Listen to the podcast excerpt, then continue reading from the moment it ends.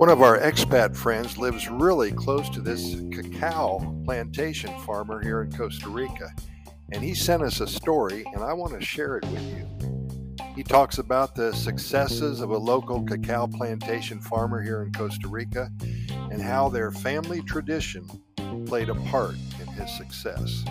He writes, in the lush countryside of Costa Rica, nestled between rolling hills and swaying palm trees, there stood a small cacao plantation owner by the name of Don Miguel.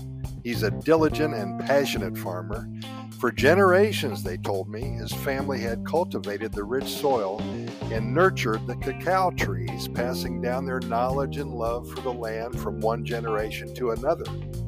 Don Miguel's success was not only a result of his hard work, but also deeply rooted in the cherished family traditions that guided his every step, even to today. As a young boy, Don Miguel would often accompany his father, Don Diego, to the cacao fields. It was there that he learned the art of tending to the trees, observing the careful pruning techniques, and understanding the importance of proper shade and soil conditions. Don Diego instilled in his son the belief that a successful cacao farmer must have a deep connection with the land, treating it with respect and care, just like a brother. Years passed, and Don Miguel inherited the family plantation from his father. He was determined to honor the legacy of his ancestors and bring further prosperity to their humble homestead. With unwavering dedication, he embarked on a journey to revitalize the plantation and elevate the quality of their cacao beans. Don Miguel sought out the expertise of a local agricultural scientist and attended workshops to learn about the innovative farming techniques. He implemented sustainable practices, which, as you may know, it's so important in Costa Rica ensuring the plantation thrive with minimizing its environmental impact. Composting, natural pest control methods, no chemicals there, and water conservation became integral parts of his farming routine, a testament to his commitment to preserving the land for future generations. The true secret to Don Miguel's success, however, lay in the profound respect he had for his family's traditional knowledge. He understood that the wisdom passed down through the generations was invaluable and could not be replicated by modern methods alone.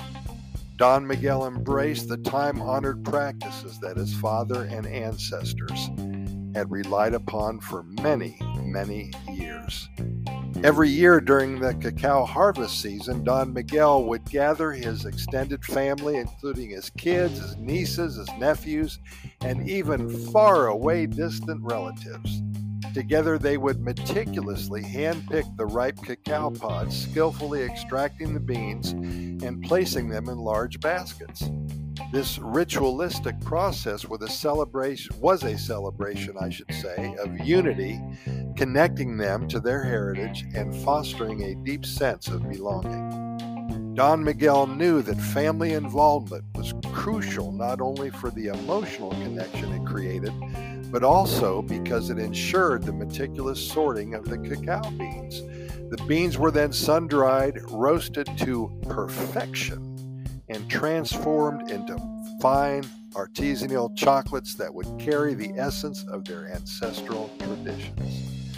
As news spread of Don Miguel's exceptional cacao beans and the exquisite chocolates they produced, his plantation flourished. Local chocolatiers and international connoisseurs sought after his product, recognizing the unparalleled quality and distinctive flavor profile that echoed generations of expertise.